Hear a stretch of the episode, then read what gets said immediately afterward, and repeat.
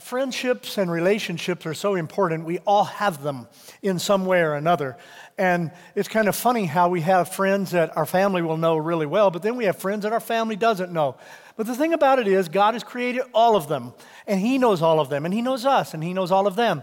And so we have the opportunity to interface with our culture in ways that can be quite meaningful and influential. When you look into the book of Romans and you're in chapter 12, and you look at the passage Pastor Josh led us to read just a little bit ago, you come along there and you're reading about, starting at verse 9 and following, the idea of having healthy relationships, really. It's talking about getting along with other people. It can be getting along with your family at home. It can be getting along with people in your neighborhood, extended family, friends, and those acquaintances you may have at the cafe you like to go to or wherever it is you like to spend some of your time in the clubs you're part of, whatever. And so as you go into those various circles, and as you interact with the people, there's something that the Apostle Paul says here that though I have looked at these verses eh, from 9 to 21 in overview, I have never paused at verse 12 to really focus on it as a passage for a message. So today and this weekend, I'm privileged to be able to do that as I felt for some time we needed to look at this one. So I want to look at Romans 12 12 as it gives us three instructions to show us how to live a life for a believable impact for Jesus Christ as we interact with our friends. I believe He's going to be able to help us in doing that. The first thing is, I want to encourage you to consider what He is saying that we need to be hopeful people. We need to be hopeful people. You know, in the day in which we live, it is easy to be negative, dark, and, and doubt and discouraged. It is very easy to be able to see the worst in everything and everybody all that is going on in our culture and all that's going on in your world. It's easy to see the glass as half full and always see things as not really what they ought to be. But you know, we sang a song just a little bit ago that describes really and depicts part of a passage of Scripture that says to us what the definition of hope is. Hope is trusting in things you cannot see, it is hoping in things that are not yet. Some of you are praying prayers of hope and faith that your children will make a U turn and come back, even as a prodigal son or daughter did in the scripture, so to speak. And there's some that are praying for a spouse. There's some of you that are praying for health and wellness. Some of you praying about a job or maybe a house sale or maybe you're going to buy a car this week. You're looking for something. You have to get it. And it's in an unusual time and you don't know exactly what to do. You're praying. You're filled with hope. We will say things like this I hope my health lasts. I hope my kids will grow up to be predict- productive citizens and most importantly, Christians. We hope that our relationships will last. We hope our country and freedom lasts. We hope that our friends will come to faith ultimately in Jesus Christ. Rick Warren said it, and I echo it, and I've said it before, but I say it again. A lot of us have friendships, and we have never taken the time to ever express the values that drive our lives. We have never taken the time to talk about our Jesus. We talk about the weather, we talk about sports, we talk about all of our kids, we talk about all of the things of our life, our favorite foods, and the places we like to go, the latest movie, the latest this and that and the other. But if you have a friend you've never, never witnessed to about Jesus, his recommendation is to first say, I am sorry, I have never told you about the most important thing that makes my life worth living. You might consider that as a witnessing tool. It's not real comfortable, is it? But to say to somebody, I really need to talk to you about something, I haven't been very good in this in our friendship, and I just want to be better in my friendship, and I just want to talk to you about this. You know what? The most important thing that drives me, the thing that gives me value, the thing that centers me the most, and talk about your hope. Alexander the Great, he was giving away a lot of his goods before one of his conquests and his campaigns. And as he was giving them away, he had given away so much and so many things that his friends came to him and said, You'll have nothing left for yourself. And he said, Oh, yes, I will. I still have my hopes. I still have my hopes. And you know what? We may have given away a lot of things, but we still have our hope. And the thing that is absolutely amazing is we have our hope and we can rejoice. We have a hope that takes us beyond this life. We have a hope that is absolutely steadfast and sure. And we're not crazy thinking about heaven and talking about heaven and our future being in heaven. I want to remind you today there is still a heaven to gain. Every one of us have the privilege and opportunity of going there, and there is still a hell to shun. We want to resist that. We do not want to pursue that. We want to be able to pursue Christ and His righteousness. He has provided everything necessary for us to be able to do that. He has come to this earth, He has died on the cross, He has risen from the dead, and He is seated at the right hand of God to make intercession for everyone. So no one is without hope. No one is without opportunity. Every one of us have the privilege of calling on Him and finding the forgiveness of sin. I need a Savior. You need a Savior. You watching, we all need a Savior. All God's creation, we need a Savior, and we have one. He is the only one who has died and risen from the dead. No one else in history has ever done that. He's the only one that was prophesied and down to a T, he would fulfill those prophecies, and he is still to fulfill more that are coming in the future. I recommend this Jesus Christ. He will give you the ultimate hope that all of us need. Paul put it this way in 1 Corinthians 15 19.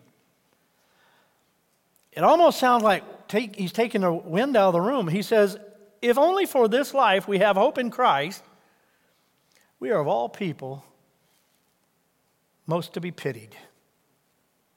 We don't have a hope in Jesus just in this life to get us through this life. He said, No, we have a hope that is sure and it's going to take us right on into the next life in our eternity. And I want to ask you, do you believe that? I believe that with my whole heart. I'm betting my entire life on that. I wouldn't be standing in front of you week after week proclaiming the truth of Christ if I did not believe that. I tell you, beyond a shadow of a doubt, He is the Son of God and He is providing a place. And He said, Come to me, all you who are weary and heavy laden, I will give you rest. He said, If you confess your sin, I will be faithful, just forgive you your sin, and I will cleanse you from all unrighteousness. And one of these days, as it says over in Matthew chapter 25 and verse 21, we have the privilege of leaving this life. I said it. We have the privilege of leaving this life. I don't know what taxi cab you'll ride. Some of you will ride COVID out of here. Some of you will ride the heart attack cab. Some of you will die on a cancer cab. I don't know which one's going to come by for me, but I'm not yelling for one. No, I'm not yelling for one of those cabs that's going to transport me, but one of them's going to do it. And it's going to take every one of us. But when we get into the presence of Christ, Matthew writes it this way We want to hear those words Well done, good and faithful. Good and faithful servant, enter into the joys. Everybody that passes out doesn't have an out of body experience. Some people who do pass out do have an out of body experience. Jim Woodford is one such person. He had one. Jim had collected all kinds of things in life. Matter of fact, he was a wealthy man. He bought businesses, and he was a wealthy man. He bought all kinds of things. Nothing wrong with having money. But he had all of this stuff, and it pretty much had him, I guess. He said he, he would go to bed and feel pretty good about his life. He'd buy another company. He'd, he'd buy companies around the world. He'd buy this, that, and the other. But he said, he said, one day I went out to look at some property and I was going to walk it off. And he said, I just didn't feel I could do it. And he said, something happened. He said, there I was in my pickup and I just slumped over. And all of a sudden I'm outside of my pickup walking. And I look back and I see someone slumping in my truck. And I'm thinking, who is that? And he said, I walked back over and I realized, that's me. And then he said, I was taken into heaven for a bit. Now, whether you believe his story or not is up to you, but I think this part quite interesting. He said, when he got into heaven, he said he was there, and he said the Lord, in those moments, was over here. And he said an angel was over here, his guardian angel was over here in the back. And he said the guardian angel pulled a little book, just a little book, out of his sleeve, and it was light reading, easy reading, and it was very, just a very normal sized small book. And Jim said, I knew they were looking at all of the things I had done to help anyone other than myself. And he said, I realized I had not lived my life the way God wanted me to. I had lived so much for me and not for anyone else. He said when he came back, he said, I tell you what I'm going to do. I'm going to change the way I'm living. And he says, What I'm going to do is, I'm going to do so many things for other people, it's going to take three angels to carry that book and a forklift. That's an interesting perspective. Another fellow, Dean Braxton, who had a vision out of body, he put it this way in his vision of heaven. He said, I was going to go to the West Coast after he had come back from his vision. He said, I was going to go to the West Coast and I was going to speak at about six, maybe eight places. And he said, when I went out there, they ended up booking me for like 26 places. He said, people want to know about heaven. And you know what I know? Your friends want to know about heaven. And I want to tell you today, you can go to heaven. And if I don't see you again next week, I want you to know you can still go to heaven. God loves you, died for you, rose from the dead for you, and is making intercession for you. And He wants every one of you, all of you, front to back, out in the lobby, all of you, along the edges, everywhere, to confess your sin and trust in Him as your Savior. and He wants you to be able to be His forever. I want to tell you what, if we have hope, ho, ho, ho, ho, if we have hope, we have everything because the hope is in Jesus Christ. And then there's a second thing He says to us here. Look what He says in verse 12. If you have your Bible, you can see it. Be patient in affliction. We can be patient in affliction because, listen to this, we know the ultimate outcome of our, of our lives. I had a friend, Jim Riley was his name, and when polio was rampant and going around, one of the things they were having people do was put these wet towels over their body. And he was a farmer, a handsome dude, married a lovely lady. And they put towels over the top of his body, but they didn't think to put them over the bottom of his body. And ended up the polio settled in his legs. When he came out, he had really spindly legs. He could hardly walk, and he couldn't walk without these crutches. But man, he was one of the most positive men I ever met. Smile, kind, gentle. I don't think I ever heard him complain about anything, and I was around him a lot. He was an incredible man, a great inspiration to, to Pam and to me. The little church that I went to, it only had, you know, on, on, I think we had a high day of 140 people one time. I think it was a high number they used to talk about, something like that. Excuse me. Anyway, we would go Sunday morning, Sunday night. Wednesday night, we had prayer meeting. And prayer meeting was where we'd come to church, we'd sing, uh, we would pray. They called a prayer meeting. We didn't do so much sometime, but sometime we prayed a long time. And then we would sing, pray. Preacher would give a devotional, that's 30 minutes. And then they had 30 minutes of testimony time. Now, that can be a bizarre time. I don't miss that really at all. Um, but I would just say this. There was a dear lady at the church who used to stand and testify, because all of us would testify. I'm talking about basically everybody in the church would testify. And if you didn't, they wondered if you were spiritually in trouble. I'm not joking.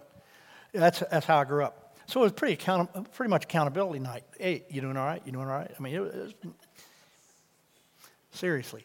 But this one lady, her name was Rosanna Benton. She would stand, and I bet you if I heard this 300 times, I heard this 500 times from her. She would stand up, and I knew her story. She had a son that ended up going to jail. She had a brother that she cared for who was bedridden, never able to really get out of bed. Her husband hardly ever went to church with her. And there were other challenges she had that I won't even talk about. Many, and they were not little. She would stand up and she would say this I have no sad stories to tell. And then she'd brag on Jesus for a little bit. I thought, man, if somebody's got a sad story to tell, that woman has a sad story to tell, but she didn't. She refused to do it. She'd stand up and she'd just brag on Jesus. I knew that woman had been with Jesus before she ever got there. It came through her countenance, it came through her testimony, it came through her life, and she brought other people to Jesus. It was beautiful. I will say this your pain creates your testimony. Your pain creates your testimony. Very often, it is, it is the pain that is something that we resist and resent. You take Shadrach, Meshach, and Abednego, they're taken into the fiery furnace because they were Christians, because they trusted in God. They would not bow to the foreign, foreign gods and to the gods that popular culture said you're supposed to bow to. And, and they're young men. They're like these wonderful young folks right over here. And, and they, they said, We're not going to do it. They're probably teenagers. And they said, We're not going to bow. We're not giving in. You can laugh. We can stand out and look weird because we know the end is better than the present. We're not going to give in to the present because we know the end. We want to stay true to Christ, to God. And they did. And they threw him in a furnace that it was heated seven times more. And the ended up being four people in there. If you don't know the story, there was a fourth person in there, and they looked in and they said, Wow, didn't we throw three in? There's four, and look at the fourth one, looks like God. Jesus himself, many would assert, came and stood beside them. It's in your Bible. And there, they're standing beside, and this is absolutely powerful what is going on in this moment here as God ministers to them. And they came out without even a smell of smoke. It burned off the bindings that the people had put on them, but not the pure heart that God had given them. And the people were amazed. Wow. Isn't that powerful? He says, Be patient in affliction. I just believe that sometimes the very thing that causes us our pain is the very thing that's going to be our testimony. It's going to be the very thing that's going to be used by God as our strength. Steve Stetler grew up in a family of high achievers. Steve had a brother who was an incredible speaker, had another brother who was great in music, had a sister who was way up in the IRS, great in mathematics, and the list goes. Steve always wanted to be like his siblings, and he never was fully able to be there. You see, when Steve was a little boy, he would go from home where he was safe and comfortable and everybody loved him into the school setting where people can sometimes be a little bit less kind and even cruel and bully. He had a bit of a speech problem. He stuttered. And to top that off, his tongue would come out a little too far and he would slur his words. So having a name like Steve Stetler was a real problem for him. A school teacher had had most of his siblings. She was a second grade teacher. She did not like his family. He never knew why, she just didn't. So when he got in her class, she would make him come to the front and read, and the kids would giggle at him because he would stammer on words and he would slur the words and slaughter them, and it was mortifying to the kid. He realized if he didn't go to take a break and go to the bathroom when all the other kids did, that he wouldn't get bullied as bad because the teachers didn't go into the bathrooms. And so he would just say and hold it. He developed a very bad kidney infection. And uh, he ended up having to go to the doctor. And the doctor said, I need you to drink a lot of water. We'll send a note to school and they're going to tell the school teacher to let you drink a lot of water. And so the note went into school that he would drink a lot of water. And so they let him get up and go get a drink of water. Well, if you drink a lot of water, you know what happens, right? And so here he is drinking a lot of water, and as a little kid in second grade, he has to go to the bathroom. So he goes up to the teacher and said, I need to go to the bathroom. She said, Oh, no, you don't. You go sit down. The note said you could drink, it didn't say anything about going to the bathroom. He goes and sits down. He soils his pants, which you knew he would. She realizes that, and Steve has a problem, and so she has him come up in front of the class and literally go like this in front of the class. It was a different day. She would have been probably jailed for it now and should have been then. Should have been then. Don't treat people like this. This is absolutely ridiculous what was happening to him. One day she had him read, and while he was reading in front of the class, she said, Steve, Steve's a little slow. He, he, he's, he's retarded, but, you know, he, he just this. He said, That day I sat on the front seat of the bus. As soon as the door opened, I raced up to my house, got in the house, ran for my mom, and I said, Mom, am I retarded? And his mom swept him up and said, No, Stevie, you're not retarded. You just learn a little bit differently than other kids. You're not retarded. And he said, I felt the nurturing arms of my mom. One day he said, I came home from school, and as I came home, I entered the house. I could hear the vacuum sweeper running. And when I got to where my mom was using the vacuum, I could hear her praying loud. She didn't know I was there. And I was praying out, Mom. She couldn't hear me, but I heard her. And she said, Oh God, you know, I need help with Stevie. I don't have money to help him. I don't know what to do. Show me what to do. And God gave her a plan. And you know what the plan was? She said to him, said, I've got a little stool. You sit right here on this stool, and while I'm cooking, you read me these books. You're going to read slowly. You're going to enunciate. You're going to use diction on these words, and you're going to learn to say them. And he would sit there night after night while she prepared supper, and he began to develop a new way of understanding of speaking and all of that stuff.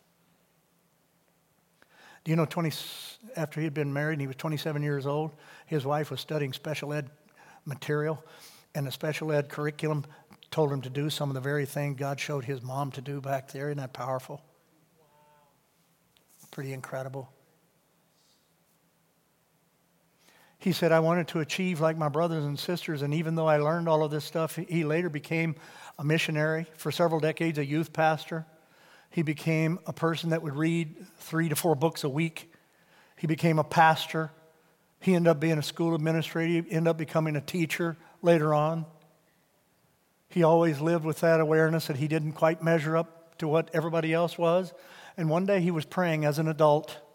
And as he's praying as an adult, after he's already been living for many years, he's already married, etc., he's praying. And as he prays, you know what? God spoke into his life. And you know what he said to him? Steve said, God, I want to be up on that shelf with my brothers and my sisters. And God said, I don't need you on that shelf. I need them on that shelf.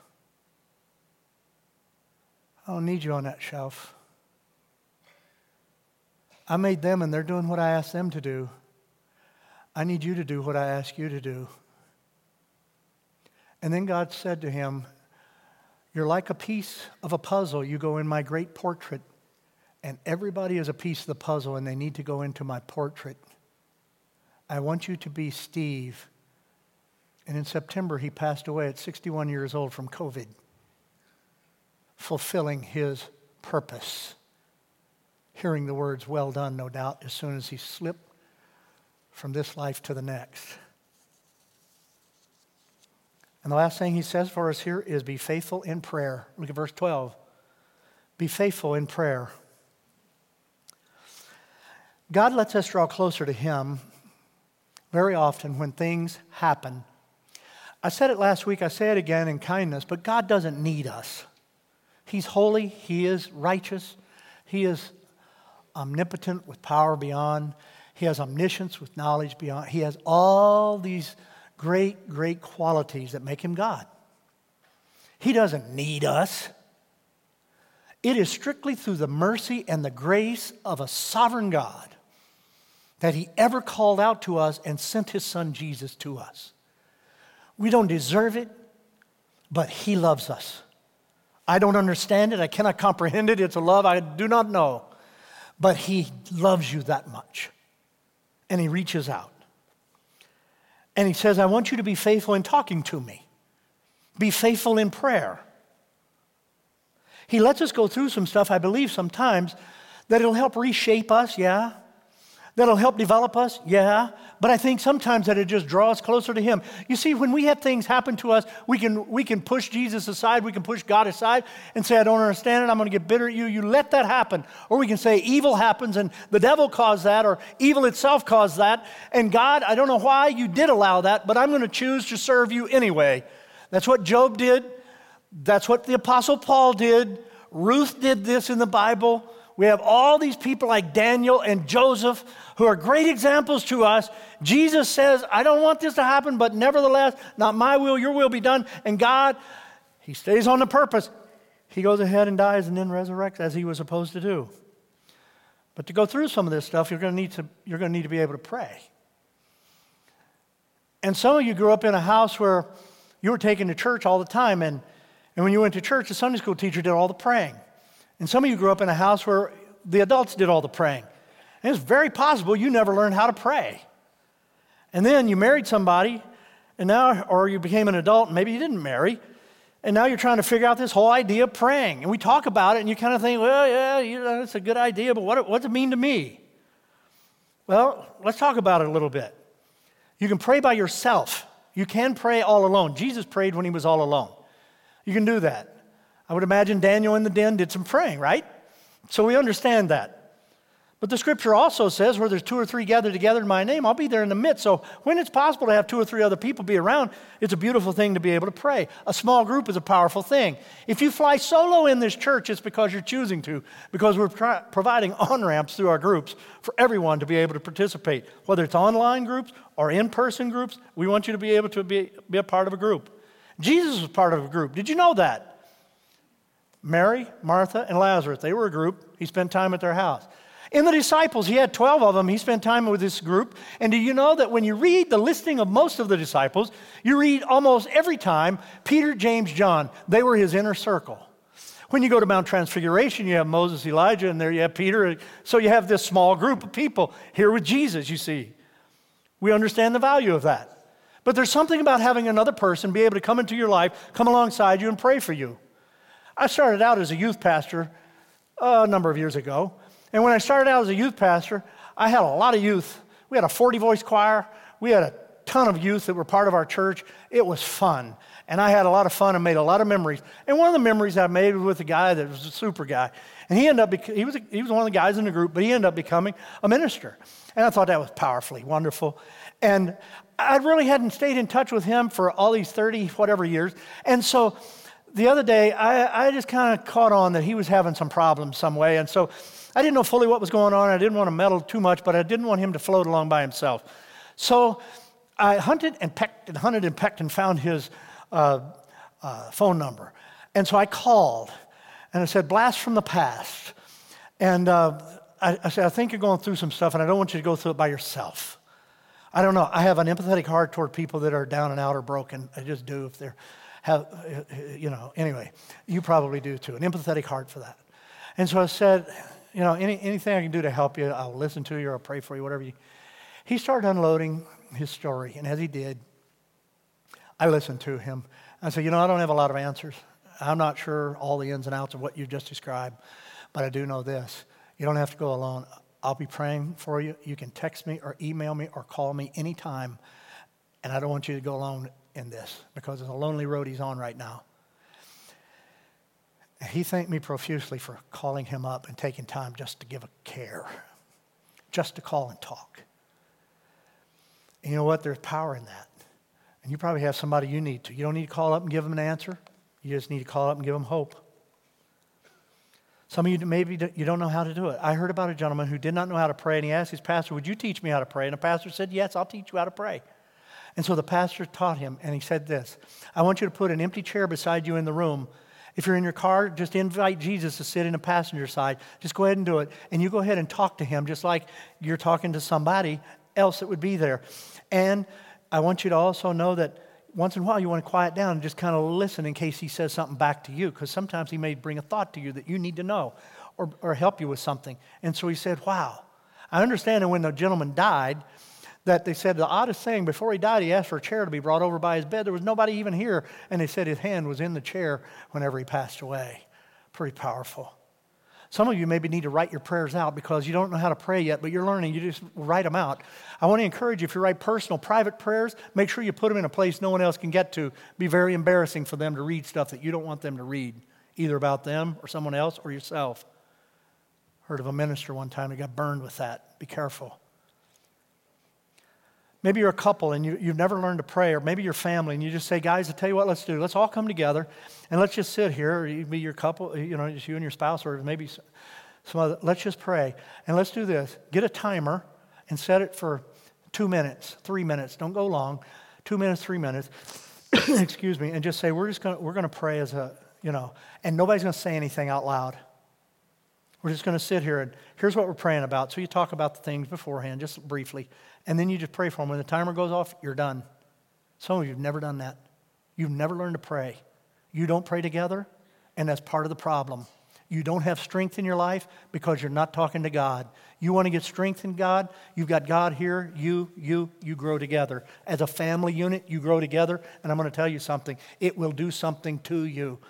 Each of my siblings are in faith today, literally. I don't mean sort of, literally, unless we were sick or very unusual, probably not over five times a year maximum, did we not pray together as a family when I was growing up. You want strength in your home spiritually? If you bring prayer back in, it will make a difference. 1 Thessalonians chapter 5 verse 17 says pray continually. 1 Corinthians chapter 14 and verse 15. It's not in your notes, but write it down. 1 Corinthians 14 and 15. So, what shall I do? I will pray with my spirit, but I will also pray with my understanding. I will sing with my spirit, but I will also sing with my understanding. Randall Cartwright was a little boy his mom was a teenager. She could not raise him. Her name was Christy.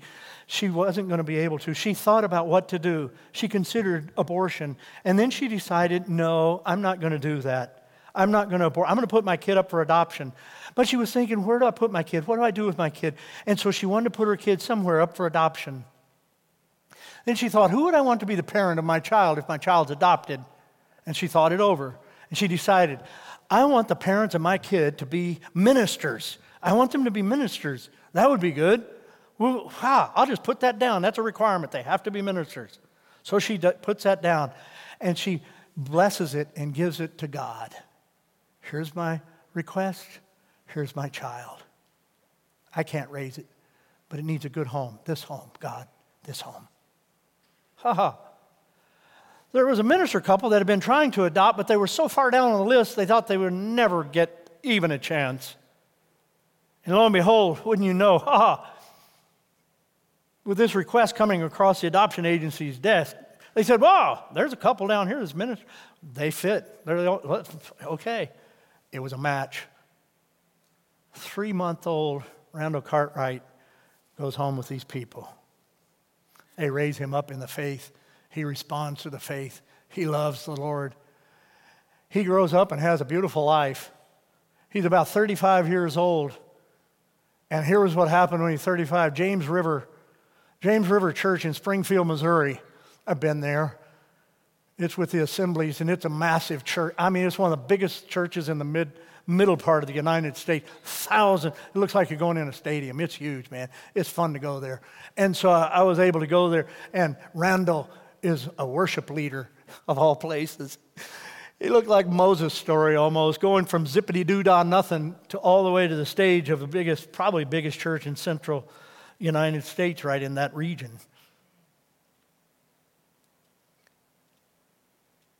But he's married and has a couple of kids, and his wife is encouraging him. I know you're wanting to know more about your family. So he, he applies with this organization because his mother had not made clear who she was. And so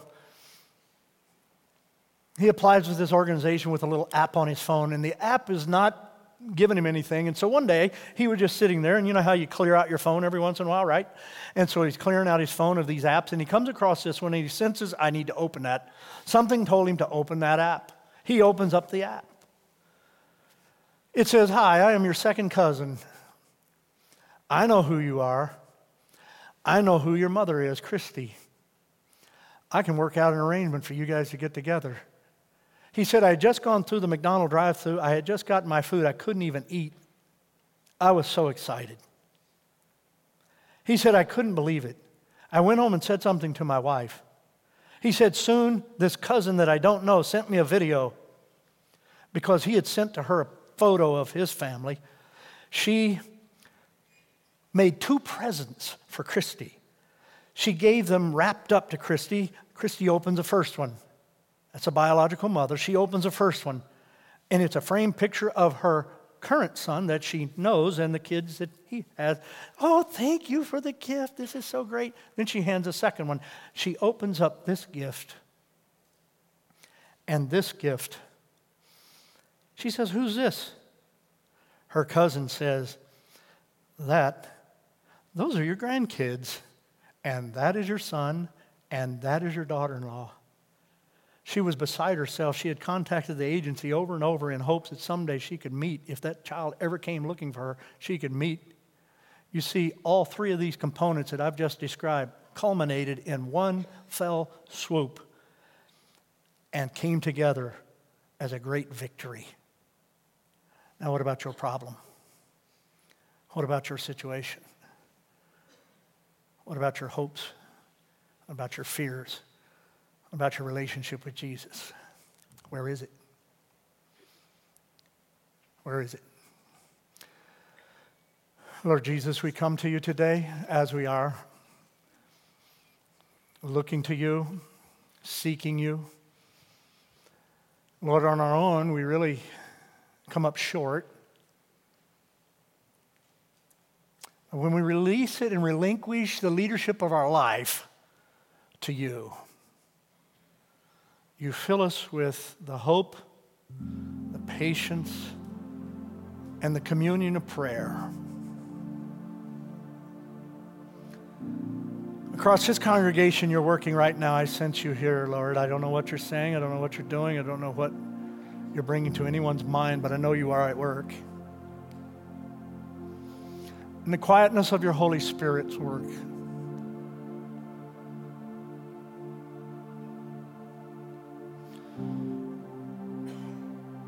Help us to cast every sin on you and let you be Savior.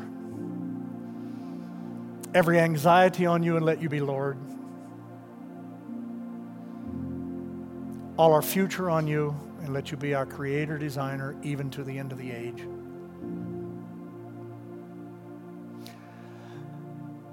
I'm going to ask you to social distance in doing what I'm going to say. You're not even hardly that now, but I'm going to ask you to social distance. I'm going to invite you to stand. I want you to uh, just go to Amazing Grace. If you want a special prayer today, I'm not going to ask you why you're here, but I'm going to pray a special prayer blessing on you.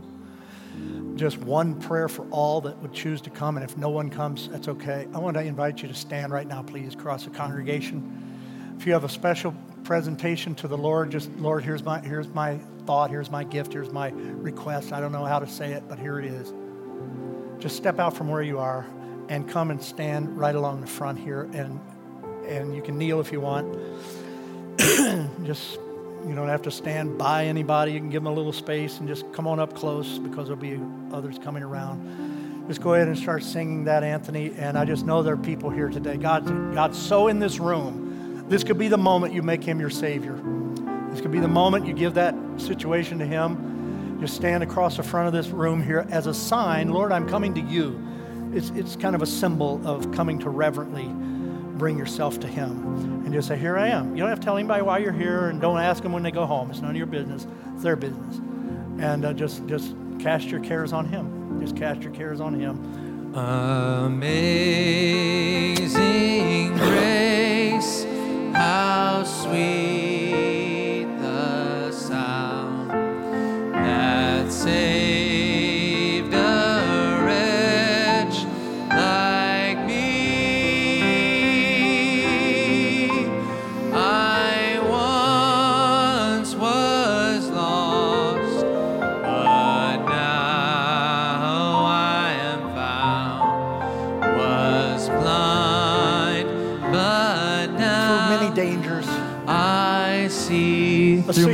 dangers. Through many dangers.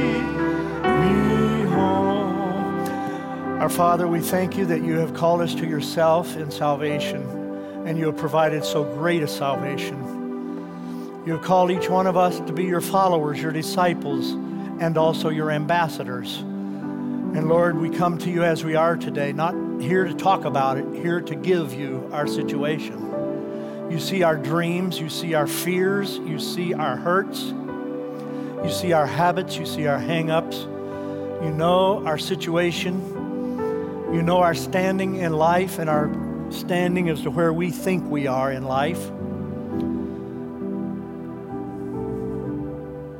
You know our condition, and yet you invite us to come to you, and you are not overwhelmed by us. You're not surprised by us. You simply invite us to come in confidence that you're going to hear us. We know you're here right now. Lord, across this room right now, in this front area especially, would you be with each one of us as we give our anxieties, our fears, our sins, our questions, our hopes, our everything to you? The situations of our life that are perplexing, the things we need you, dear Lord, to make right in us, the things we need you to calm down for us, Lord. We just ask you to be pleased to do that. We don't command you, but we, we just accept your promises. We receive, Lord. We're just in a receiving mode right now. And we're just saying, have your own way. You are the potter and we are the clay. So, Lord, here we are as your children. Would you give us favor in our minds? Give us favor in our positions in life? Give us favor with the other people around us, Lord, that we might be able to move from this place forward in victory and in triumph. Would you help us not to have to revisit this part of our life that would bring pain to us or bring all kinds of discomfort to us or maybe damage our hope and our faith in you? But Lord, help us to be able to release it and to just lay it down and to know that we have done everything we can do with what we have brought to you and to just trust you to do exceedingly, abundantly, above all we could ask or think because it is according to your power, not our own but your power that is at work within us. Oh, Father, we thank you for the privilege of coming here into this moment. Be with the young person or the older person who has never seen a moment like this in a church, who is standing here saying, Wow, what is happening? May nothing confuse them in this hour, but may through your Holy Spirit you speak into their life in ways they understand to bring understanding, discernment, and wisdom and to make yourself known to them in ways that cause you to look good and appealing, and in ways that cause them to clearly identify you as the Savior of mankind, as the Lord of this universe. Lord, we did not know you were going to break in this way. We wondered, but we did not know you would break into this service like this. You didn't do it this way, first service. But here you are in this service. You are so here. We thank you for your touch.